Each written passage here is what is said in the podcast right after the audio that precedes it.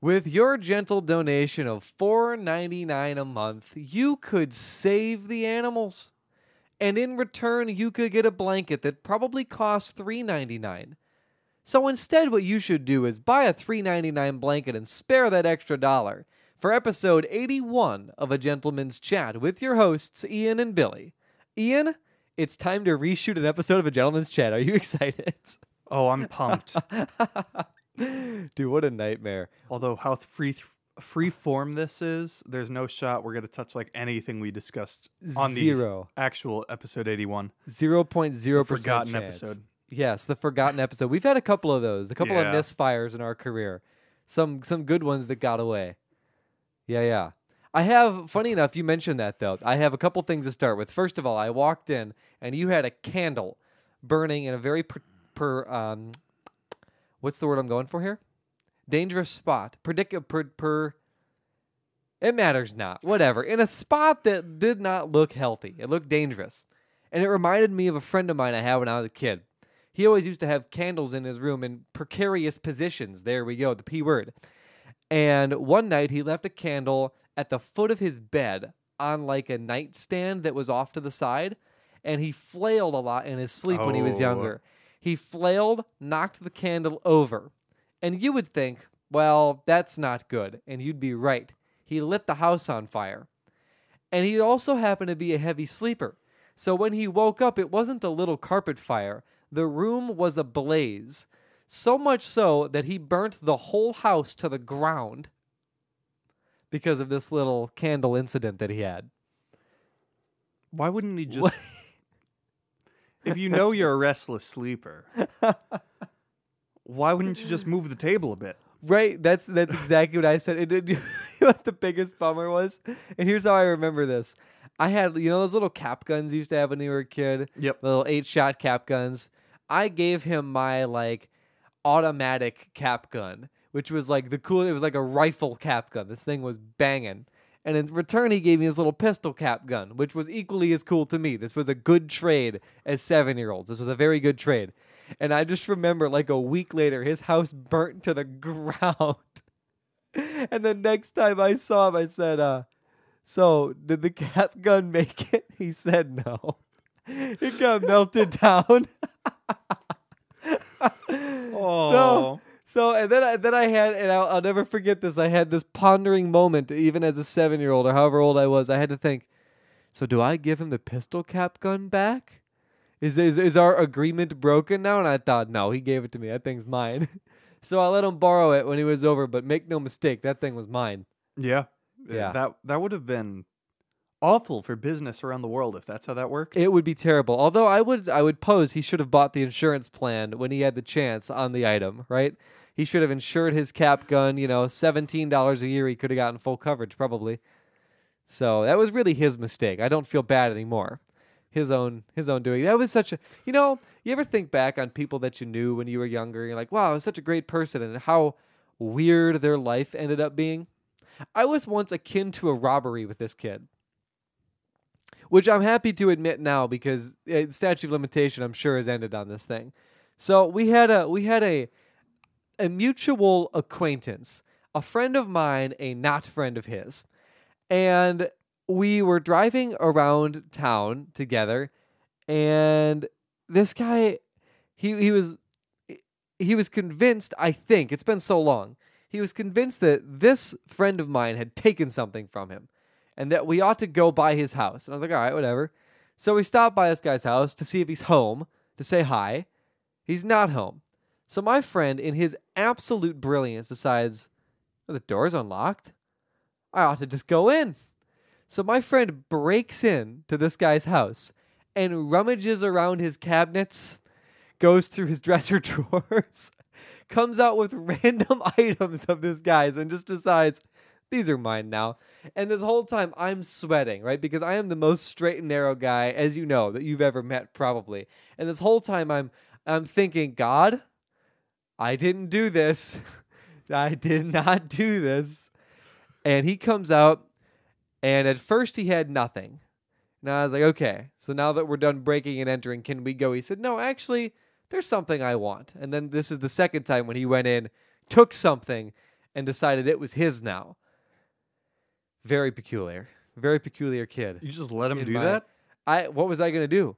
I don't know. Tell him no. I did. That didn't stop him. No. This is the guy that also ended up going to prison for a short stint. So yeah, go kick his shins. Yeah, nobody likes that. Nope. No, I'm not. No, he was bigger than me. He was older than me, bigger than me. I was having no part of that. Size doesn't really matter all that much. Not a lot of people talk about that, but almost nobody's been in an actual fight. So most everybody freezes unless you've, had that adrenaline rush and that fight or flight response. It's true. I've only been akin to one physical altercation that I can think of. And it was at some, I don't even remember, it was a dust-up between two people that didn't like each other at some sort of gathering of people. Maybe it was a school dance. I don't know.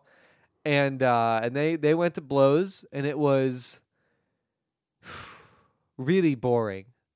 I don't know if people know this. If you've ever, if you flip through TikTok and you see the greatest hits of fights, that's really what they are. If you see a fight that's made it to be popular on the internet, it's a greatest hit fight. It's one that people got to see. If you see the average Joe Schmo fighting, it is the lamest thing ever. It is two uncoordinated people that have no idea what they're doing and are fueled only by their own disdain and lack of understanding.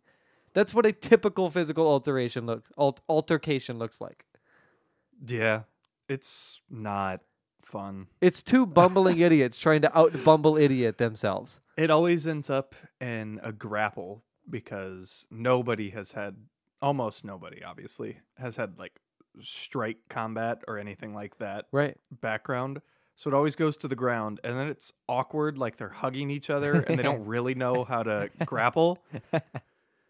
And afterwards, they're not going to go train at the local jiu-jitsu place because they've given that up. They're like, oh, this is what I can do on the ground. Never again. Yeah. It's funny because everyone has this vision of themselves of going like, yeah, you know what? I'm going to do some wild Chuck Norris move. And or I watched a UFC fight. And now all of a sudden I'm a certified expert. And they try their... It's like people that watch Pro League in any video game or sport. If I watch NFL and all of a sudden think that I'm going to go out there and throw darts like Aaron Rodgers. Yeah, right. How could he miss that? I could throw that in my sleep. Right. People with fights are the same way. They watched one UFC pay-per-view on a ripped live stream 3 months after it happened. And then they think to themselves, you know what? I've got the moves. I could totally do that. Easy. I think I could take 4 or 5 UFC fighters. It wouldn't be fair though, because I would be picking the featherweights, which for those of you who don't know, there's a reason in life that in UFC that those weight divisions, as well as boxing, weight comes in great handiness in a fight. Yeah, so weight's a big one. There's a couple featherweights I think I could probably take because it's skewed so unfair from the technical aspect. Yeah, the only way I'm doing any UFC related fighting is if it's a child versus me. And you know what? Truthfully, what I believe, instead of having weight classes, we should just have rank systems based on how many small children you can annihilate. Right? If you send a dozen 4th graders at me, I've got that easy. I want to know how many 10-year-olds on candy can you take at one time. That's how we should be ranking people, because I think you'd be surprised where it falls. Those big guys are going to get gassed right away. The little guys might be able to dart around. They might try to blend in. I don't know. Gets down on your knees, pulls it up. No, I'm one of you. Yeah. I'm just saying, if you put 20, 30 small children in front of me, I'm going to take one of them, just crush him, and then see what the other ones do. Make an example. Right. Or just take one of them by the arms and start flailing them in circles like some sort of shillelagh that I'm going to use, a human shillelagh. I think this is how we should be measuring the gumption of men fighting. I don't think there's any legal problem with that. No. So sure. No. Get a bunch of kids rounded up on a Saturday.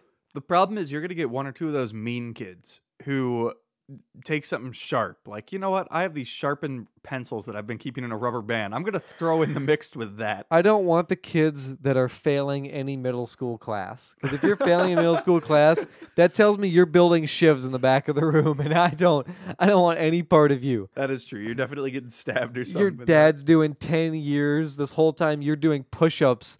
And the recess all by yourself. You're doing push-ups and pull-ups nonstop. You're running a 4.5-minute mile at age 9, and you're building shivs out of pencils. And you're practicing on your math homework that looks like it's been shot by a 9mm 100 times. I have no want to wrestle that person because they're cheaters, and they're gonna grow up being cheaters. That's what they're gonna be. They're gonna grow up being nothing but cheaters. Is it cheating if the fight agrees upon that though? Like, we could pose those 9-year-olds against other 9-year-olds like that? How? I'm certainly not going to get into an ethical question.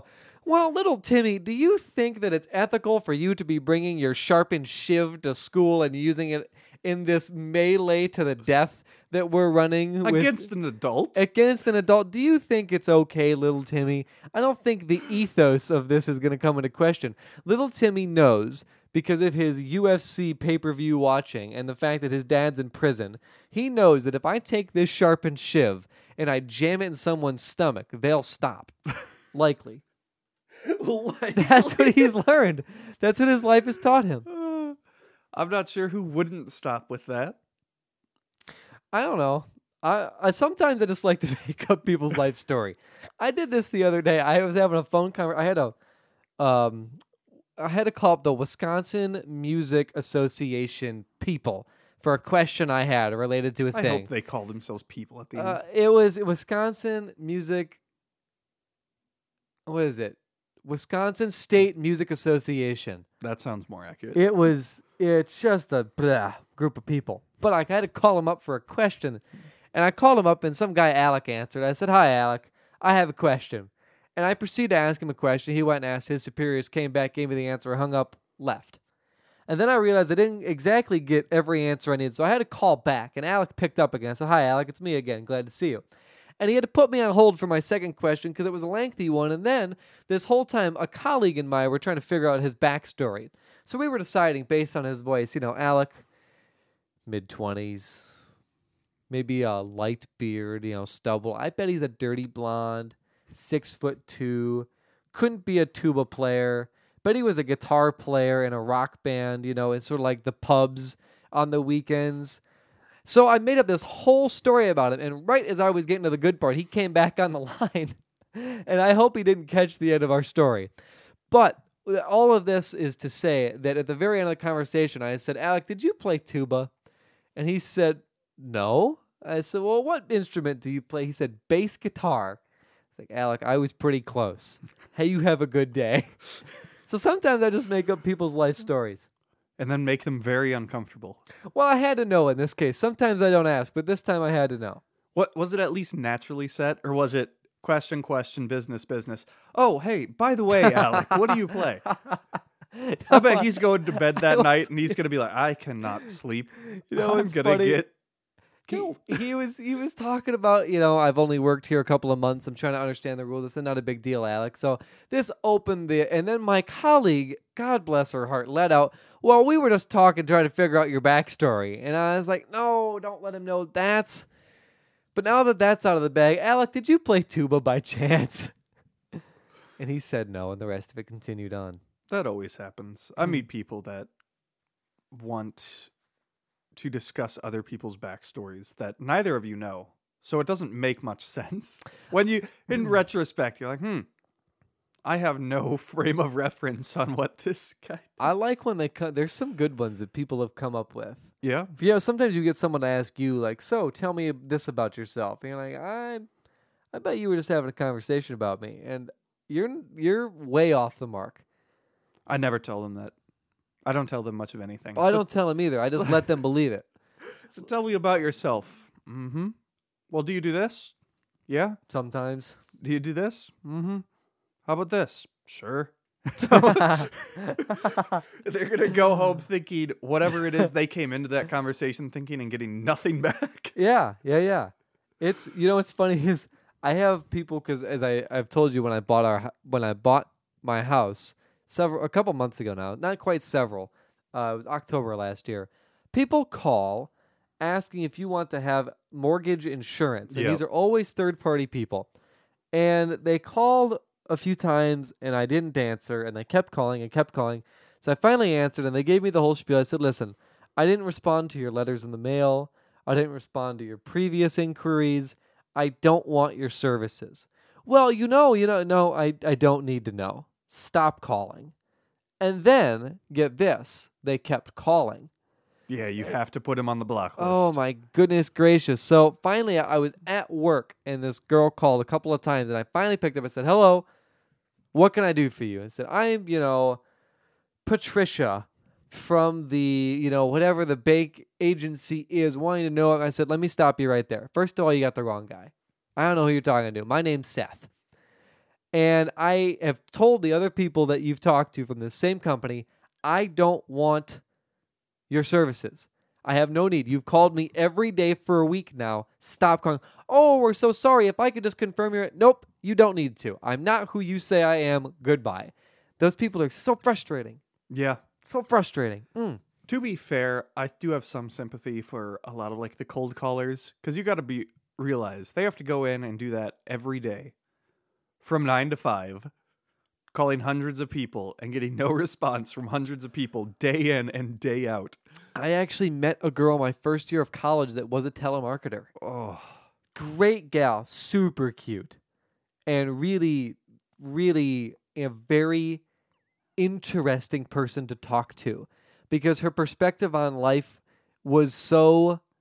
She was just such an interesting person. Like I said, I could have talked to her forever and ever. I really could have. I wish we would have stayed friends, after we transferred colleges, because she went somewhere else. And I remember in our conversation, the first time we met, we were all going around the room. Hello, my first year of college, I graduated from here. This is what my major is. And this is what I do, if I had a job or whatever. And she just came right out and said, hi, my name is Macy, or whatever her name was, and I'm a telemarketer. So the person that calls you and annoys you, yep, that's me. And I was like, you know what? Go you for just being upfront and honest about it.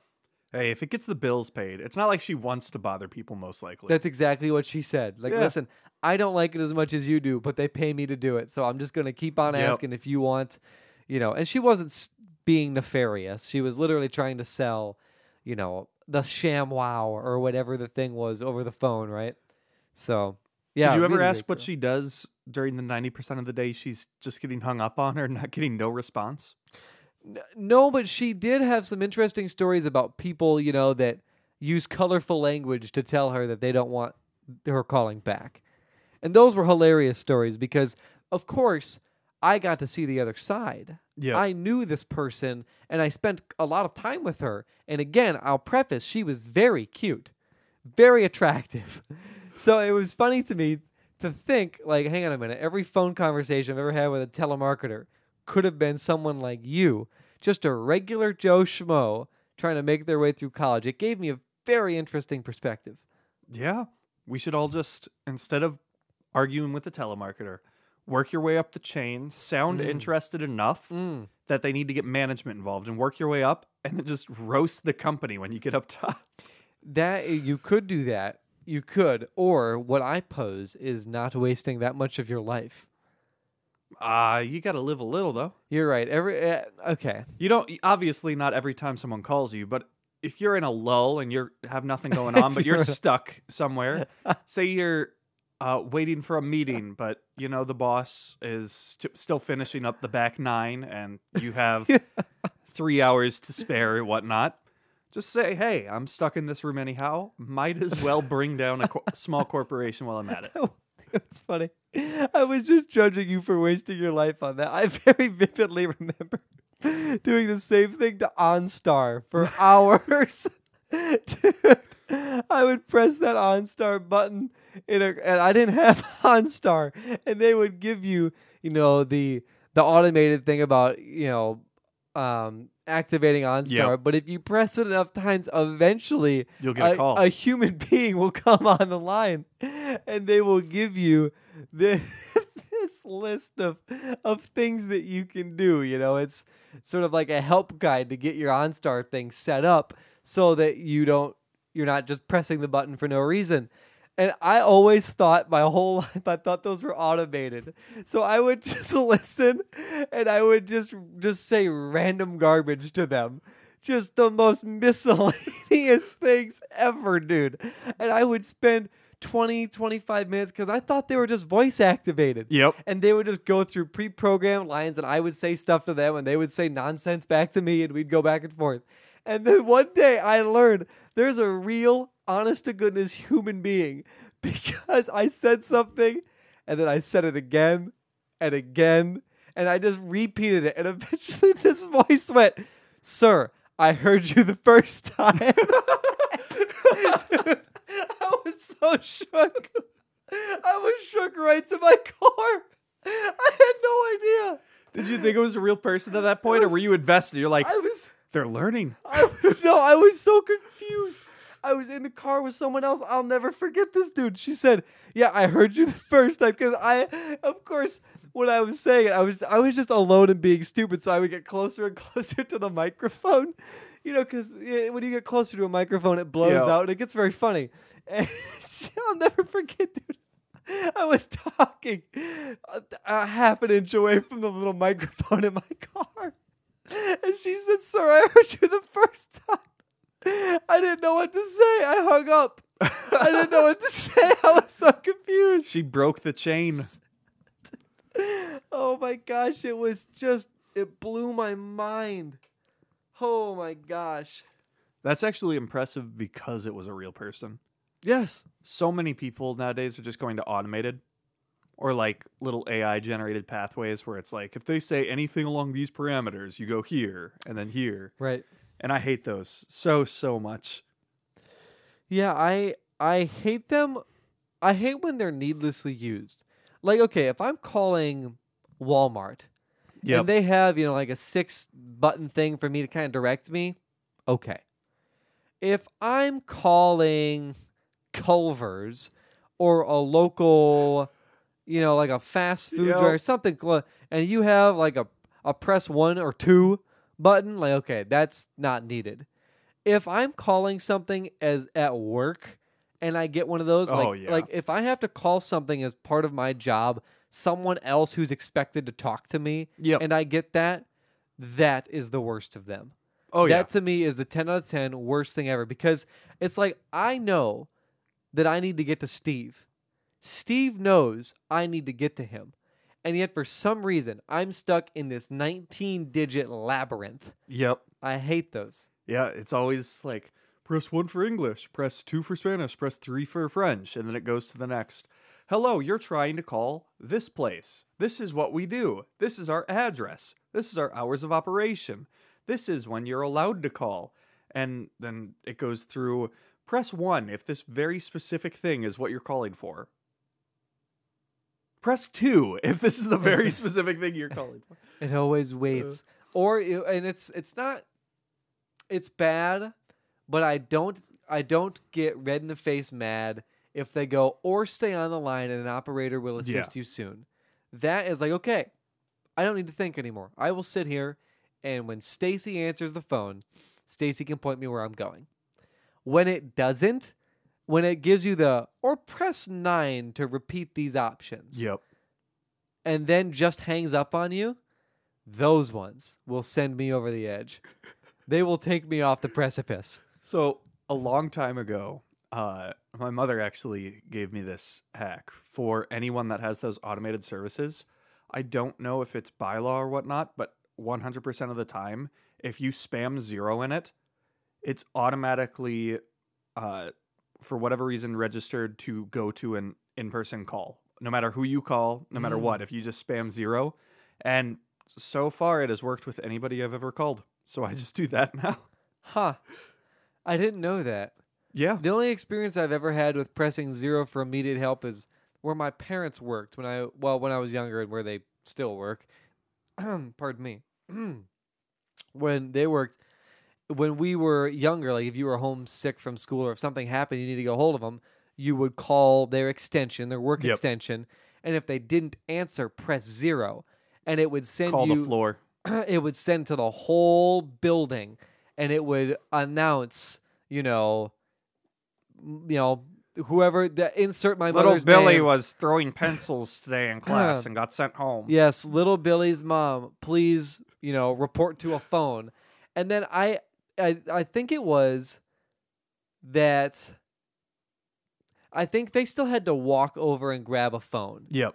I don't think it was that they could grab any phone. I think they still had to go to their phone because the call was placed there.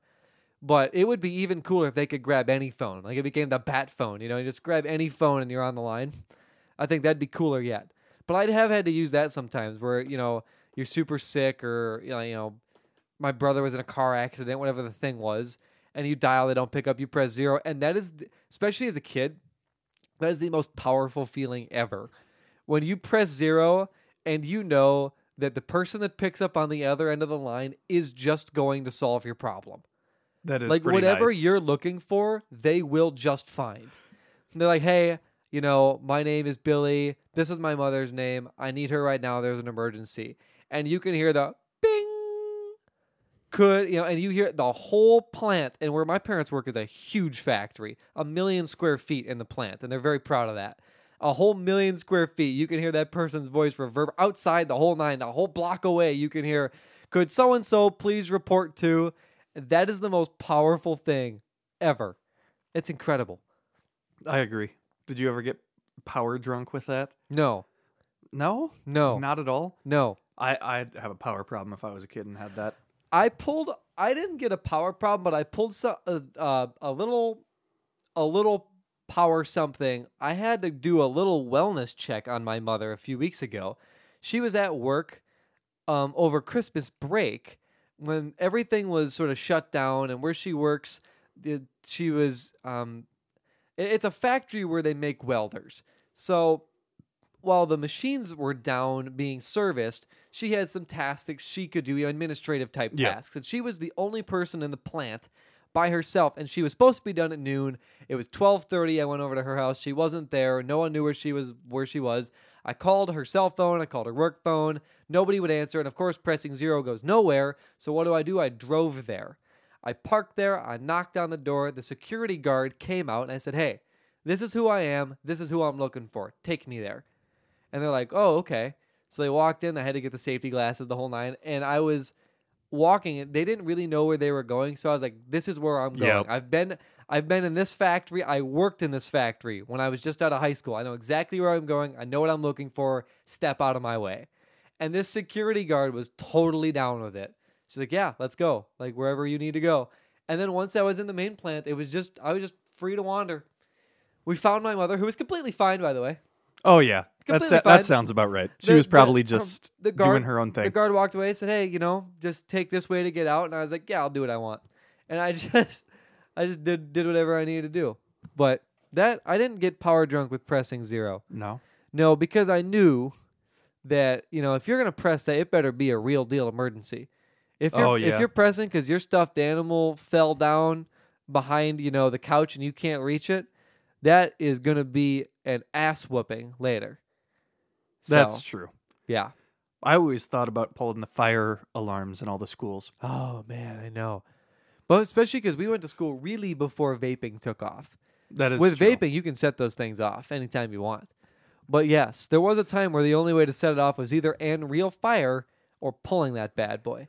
Yeah. And if you're just, walking between classes and you're in the little line, if you're in elementary school and whatnot, they weren't a whole bunch of cameras like a lot of schools have nowadays. You could probably get away with it. So you always have I just want to feel it at least once. I just want to pull the little guy. I had that feeling, and I just thought I could picture myself doing it. Yep. And then someone told me that when you pull those things down and they click all the way down and the alarm goes off, they spray a blue ink so that as to determine who pulled it. And really? Yeah. Yeah. And then I had to deduce in my mind, is this some baloney or is this a real thing? And now I dare not try it. So then in my mind I was like, well, what if I got a ruler? Like a yardstick. Or just stood to the side. well, I thought that, you know, fingertip to the side, but if it sprays out like a psh, like a mist, then I thought I'm going to get some on me. I'm never going to get it off. So then I thought yardstick to the side. And then I thought to myself, you're thinking too hard about this. Yeah. You need to get back to doing something productive. Yeah. That's really funny. That's like they put chemicals in the pools to make like urine change colors, which I don't believe either. It's not true. It can't at be. All. But you know, parents tell kids that to stop them from peeing in the pool. To try, yeah. If you've ever been to a pool that kids attend, you know that's not true because it's never happened. Right. Right. Yeah. If that was the case, that whole little kiddie section would exactly be a think about like blue. The city pool in the summer. Nobody would ever be able to go in. I also will pose to you that although it's disgusting, the thought of, you know, swimming around in someone else's urine, you're really not. Because if it's a public pool, it has so many chemicals in it. There's a reason why there's like a coating on your skin when you're done 15 minutes in. You know, if you get into a public pool for 15 minutes and get out and you crust over white, that's because there's enough chemicals in there to be a small biological disaster if that water leaked out. Oh, yeah. You could feel it if ever you're at a public pool or someplace that highly chlorinates. You get out and you could just feel like a light sting everywhere. Yes. Yeah, that's all the very healthy acids and bases just soaking into your skin. Yes, very, very good for you. Much like this ad read. I was reflecting on our previous chat, and I actually have a topic I want to bring back up to you. Ooh. So okay. I had told you, and for those that didn't hear the chat, which is everybody, I have a colleague of mine who's a very slow driver, and he drives this very old car. He's the art teacher. He's been doing it a very long time. Incredible artist. Not a very fast driver.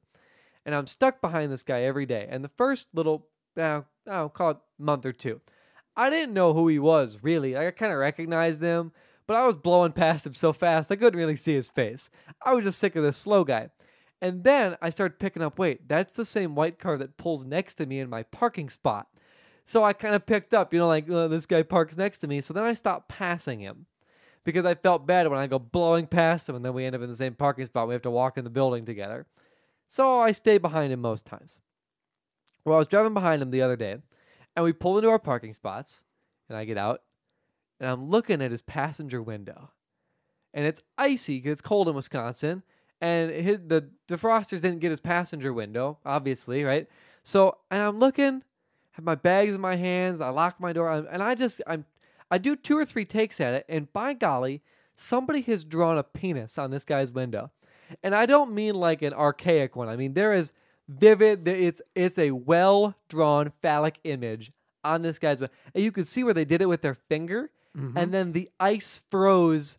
So, you know, when you put your skin oil, it freezes, you can see it, right? So the ice is there, and you can see this phallic image.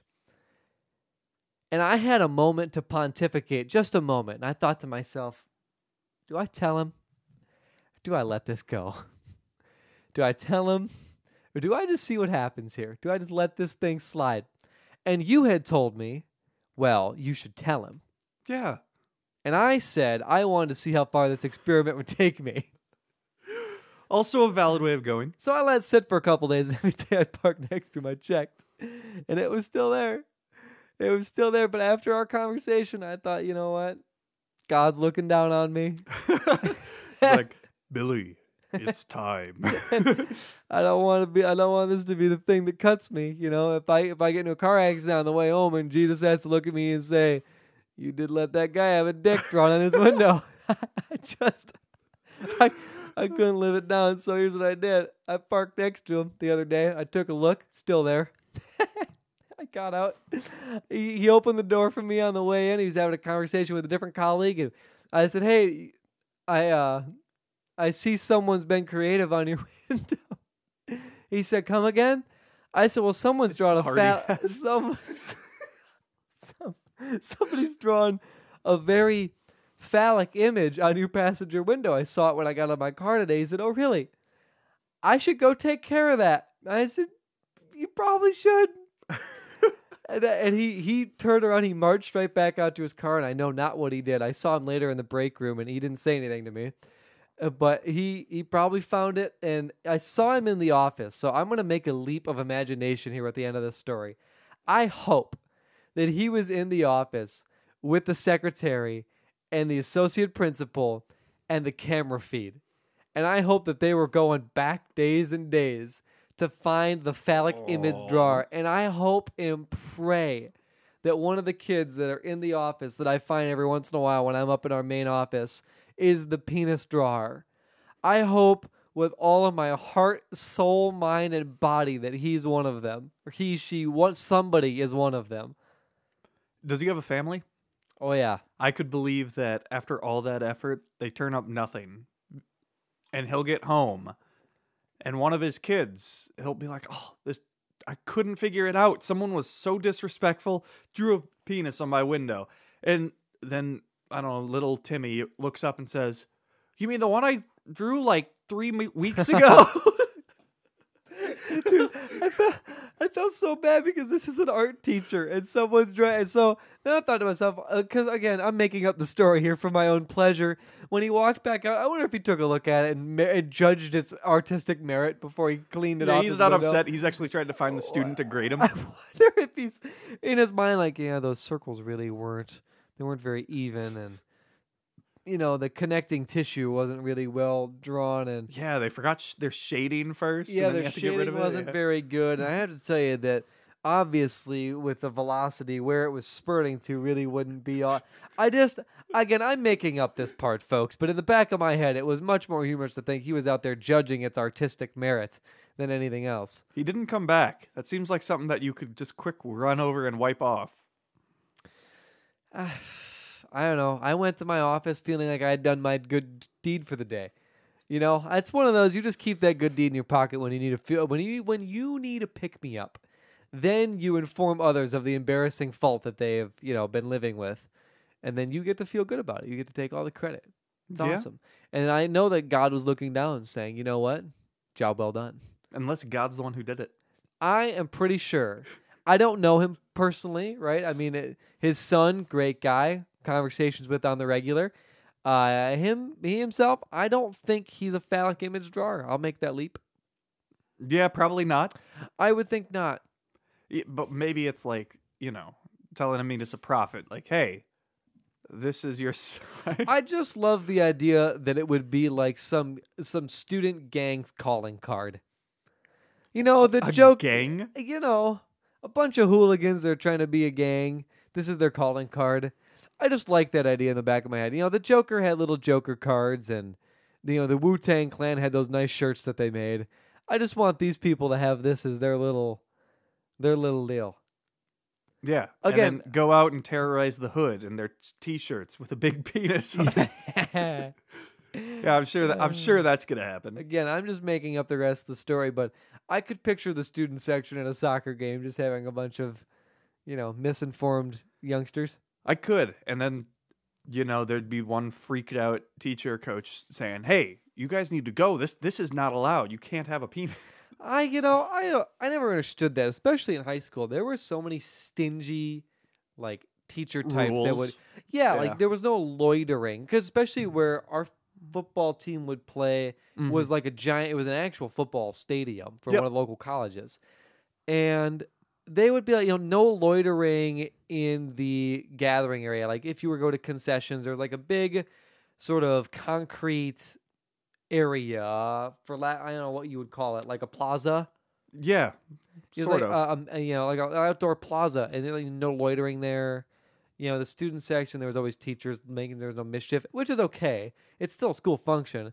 But I remember taking Skittles and whipping them at one of the teachers once until he found out, which was immediate because he watched me do it. And then and then I heard it clatter right next to him. He was looking at me as I was still finishing the follow through because I was like, you know, fucking greased it. I gotta bleep that now, son of a gun.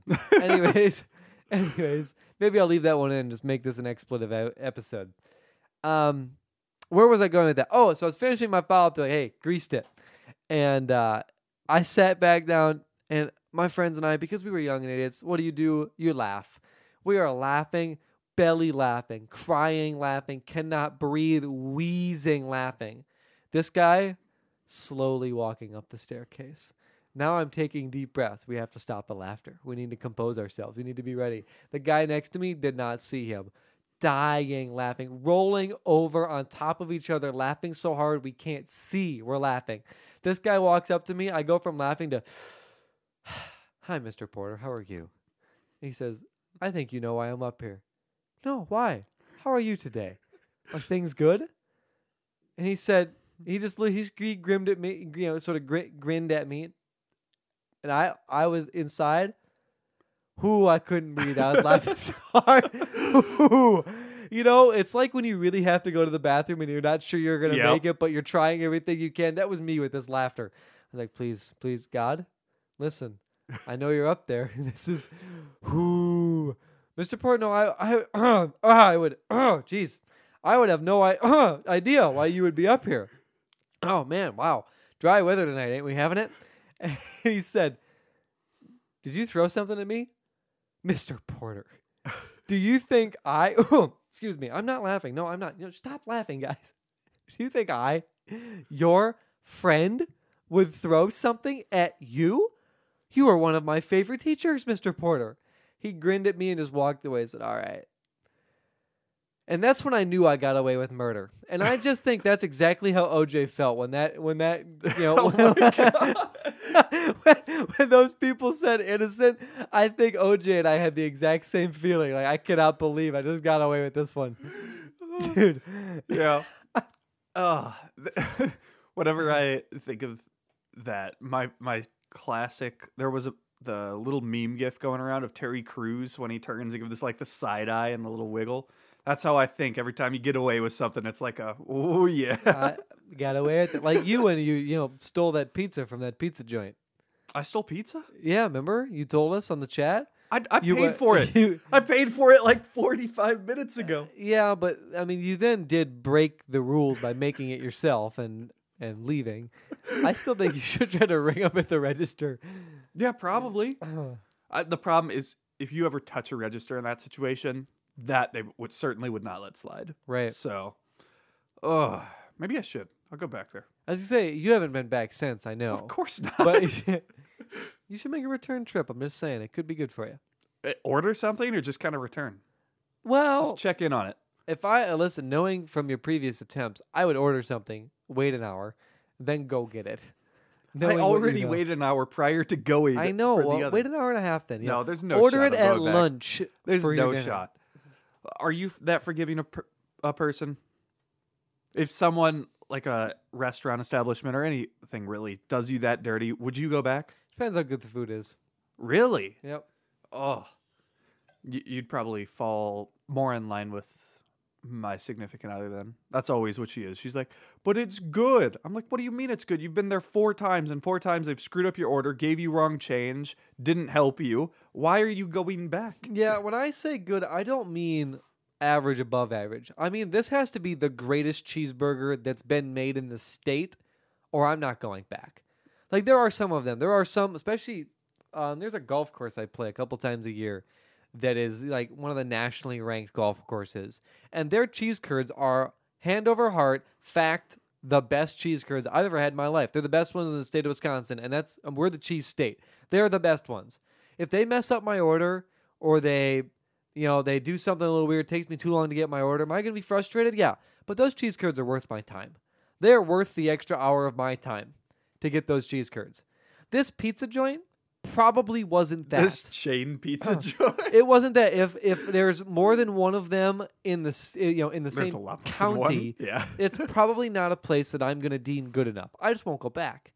But if it's something where it's like, one of a kind. It's like when your crack dealer, does you dirty once. Do you need to make the decision, is it really worth it? Burning bridges with your crack dealer. Yes, that's what I'm talking about. I feel like that's a little bit different because I can only imagine. I'm not part of that. But if you burn bridges with a hard drug dealer, I feel like usually there's a little bit of a pushback at some point. Well, it depends. How many drug deals have you been a part of? I don't know. See? Then all we can do is speculate. If it's the first one, I don't think they're going to be too upset, they're probably going to say, oh, he didn't realize he's not supposed to take all of what I just gave him. He's dead. He's dead. And now he's dead. Dude, I was once almost a part of a drug deal. This is a different friend from the one I talked about at the top of the show.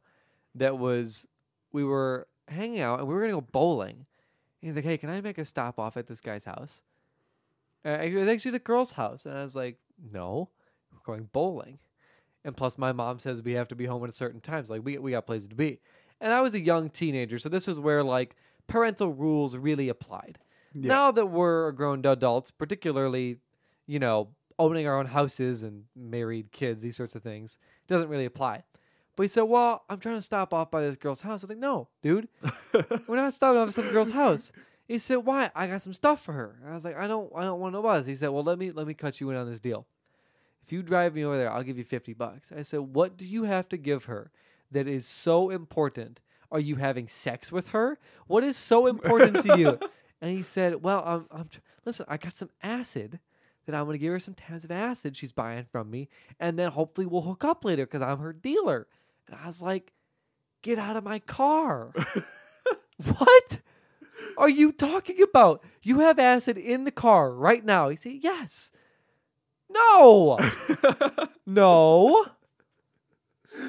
No. I like that. He said, and I could be bending this story because it was so many years ago, and I remember freaking out about it. But I do believe it was that he had the acid in the car. Well, yeah. Otherwise, why would he have to drop that? Or he was driving to the person's house to get the acid to make the sale. Mm. Either direction, I was going to be in tangent with a drug deal, and my friend thought for a measly $50. He could sell me, you know, some sort of, well, it's free money scheme, you know? Depending on how much it was, $50 might have been a decent cut, actually. So. It was probably a great cut. And you know what? Because he was probably in that for, as he said, relations afterwards. But this was not the first one that I had batted down. Oh. The other ones, though, were like, hey, could I borrow $50? And I'll give you 100 in return. Yep. Which are my favorite texts to get, especially, you know, we were young then. So it doesn't really make a difference. And when we were younger, I had enough of my own financial wealth that I could have done something like that. Oh, yeah. So this is, you know, there are people in the world that will ask you for things. And I remember this conversation, like, hey, do you have $25?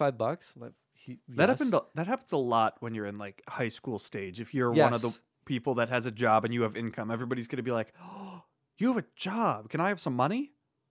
No, but, you know, you can get a job, too. They're not exclusive. He said, yeah, can I borrow $25? I said, wow, what's wrong? Like, you know, I mean, if you need a meal, I'll buy you a meal. Yeah. If there's something wrong with your mother and you need gas to get somewhere, I'm there. Because that's how my parents were to other people. Oh, my parents were taken advantage of by a lot of scummy people, but they were backed up against the corner and they needed help. And they would always help people out. And that's just as a person, I was raised that way. So always, if you need a meal, I'm there. Something wrong with your car, let me help you. I'm not saying I'm going to pay for new shocks to be put in your car, but like if you need gas, you got somewhere to be, I'm helping you. I'll drive you to the job interview. Yep. He said, well, I'm starting a business. Or then also as a entrepreneurial person, what business am I getting in for? Well, buying and selling things. Well, we selling Xboxes, we selling, you know, little action figures, going, you know, buying up a deceased grandma's wares, and you're gonna sell them to a thrift store. What are we doing here? Well, you know, I'm just trying to get a little business started. Are you selling drugs? Yeah. Yes. Yeah. And he actually said, "Don't worry about it. All you need to know is that I need $25, and next week I'll give you $50." I was like, where's the $50 coming from? He said, just don't worry about it. and then I thought, because if he doesn't tell me, this is the best logic. Because if he doesn't tell me, then I'm not implicant in his crime. Oh, sure. Because I don't know. Yeah, of course.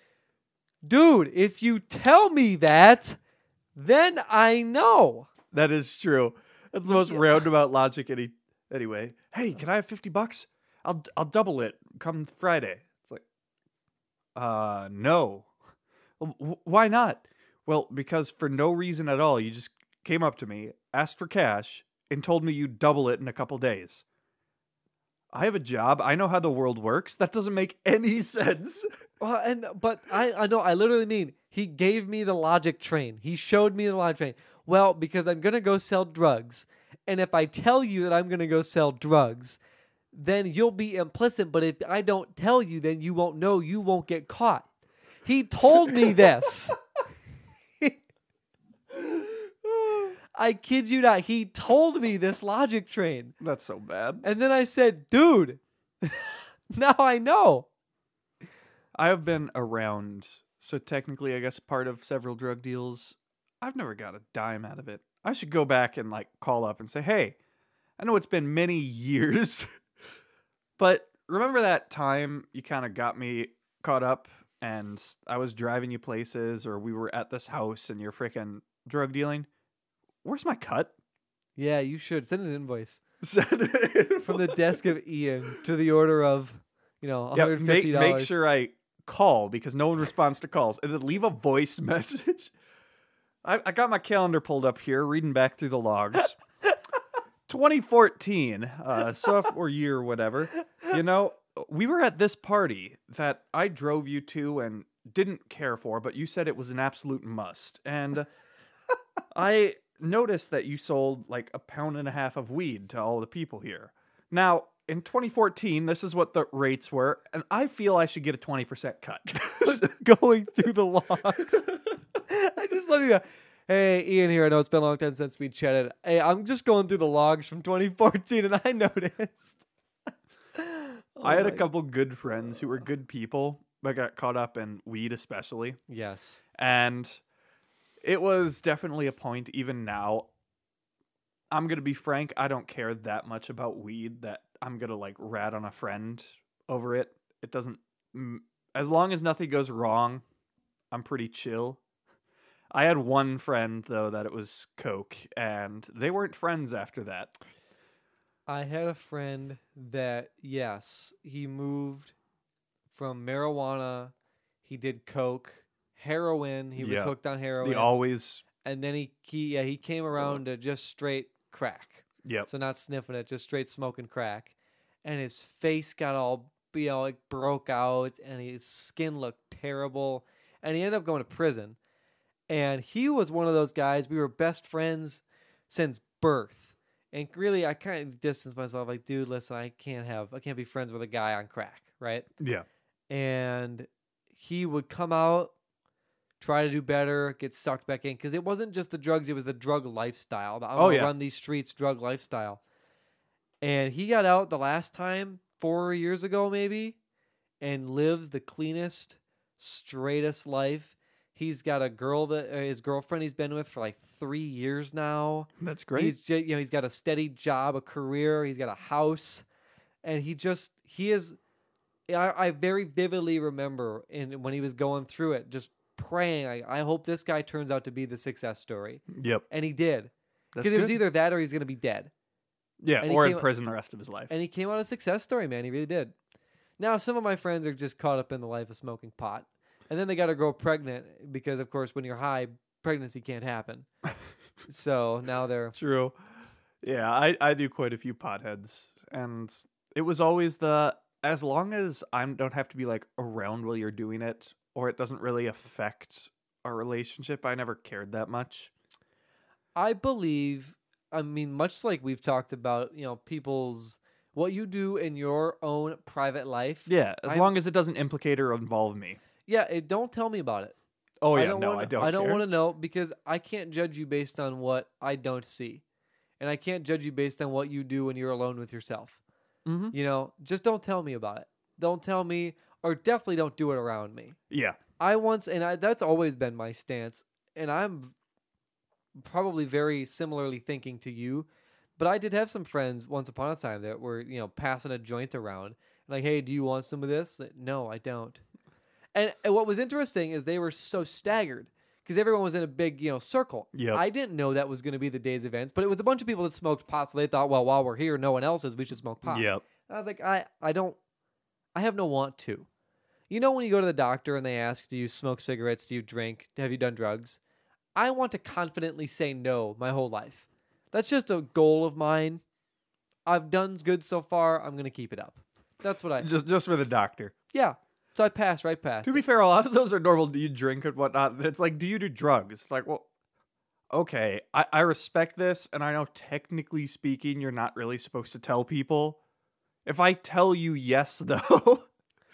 Well, there's only so much leeway you can get if all of a sudden, you know, the cops are knocking at your door saying, hey, we have a heroin dealer on the loose. This guy's dangerous. We need your help. And they're like, oh, well, yeah, I know who that is. They're going to rat you out. Yeah, and even if they don't, I mean, it's great that you tell them. I mean, you should be honest with your doctor. If you can't be honest with your doctor, who can you be honest with, really? But I don't think walking in there, it's like if I walked in and told my doctor some crazy fetish.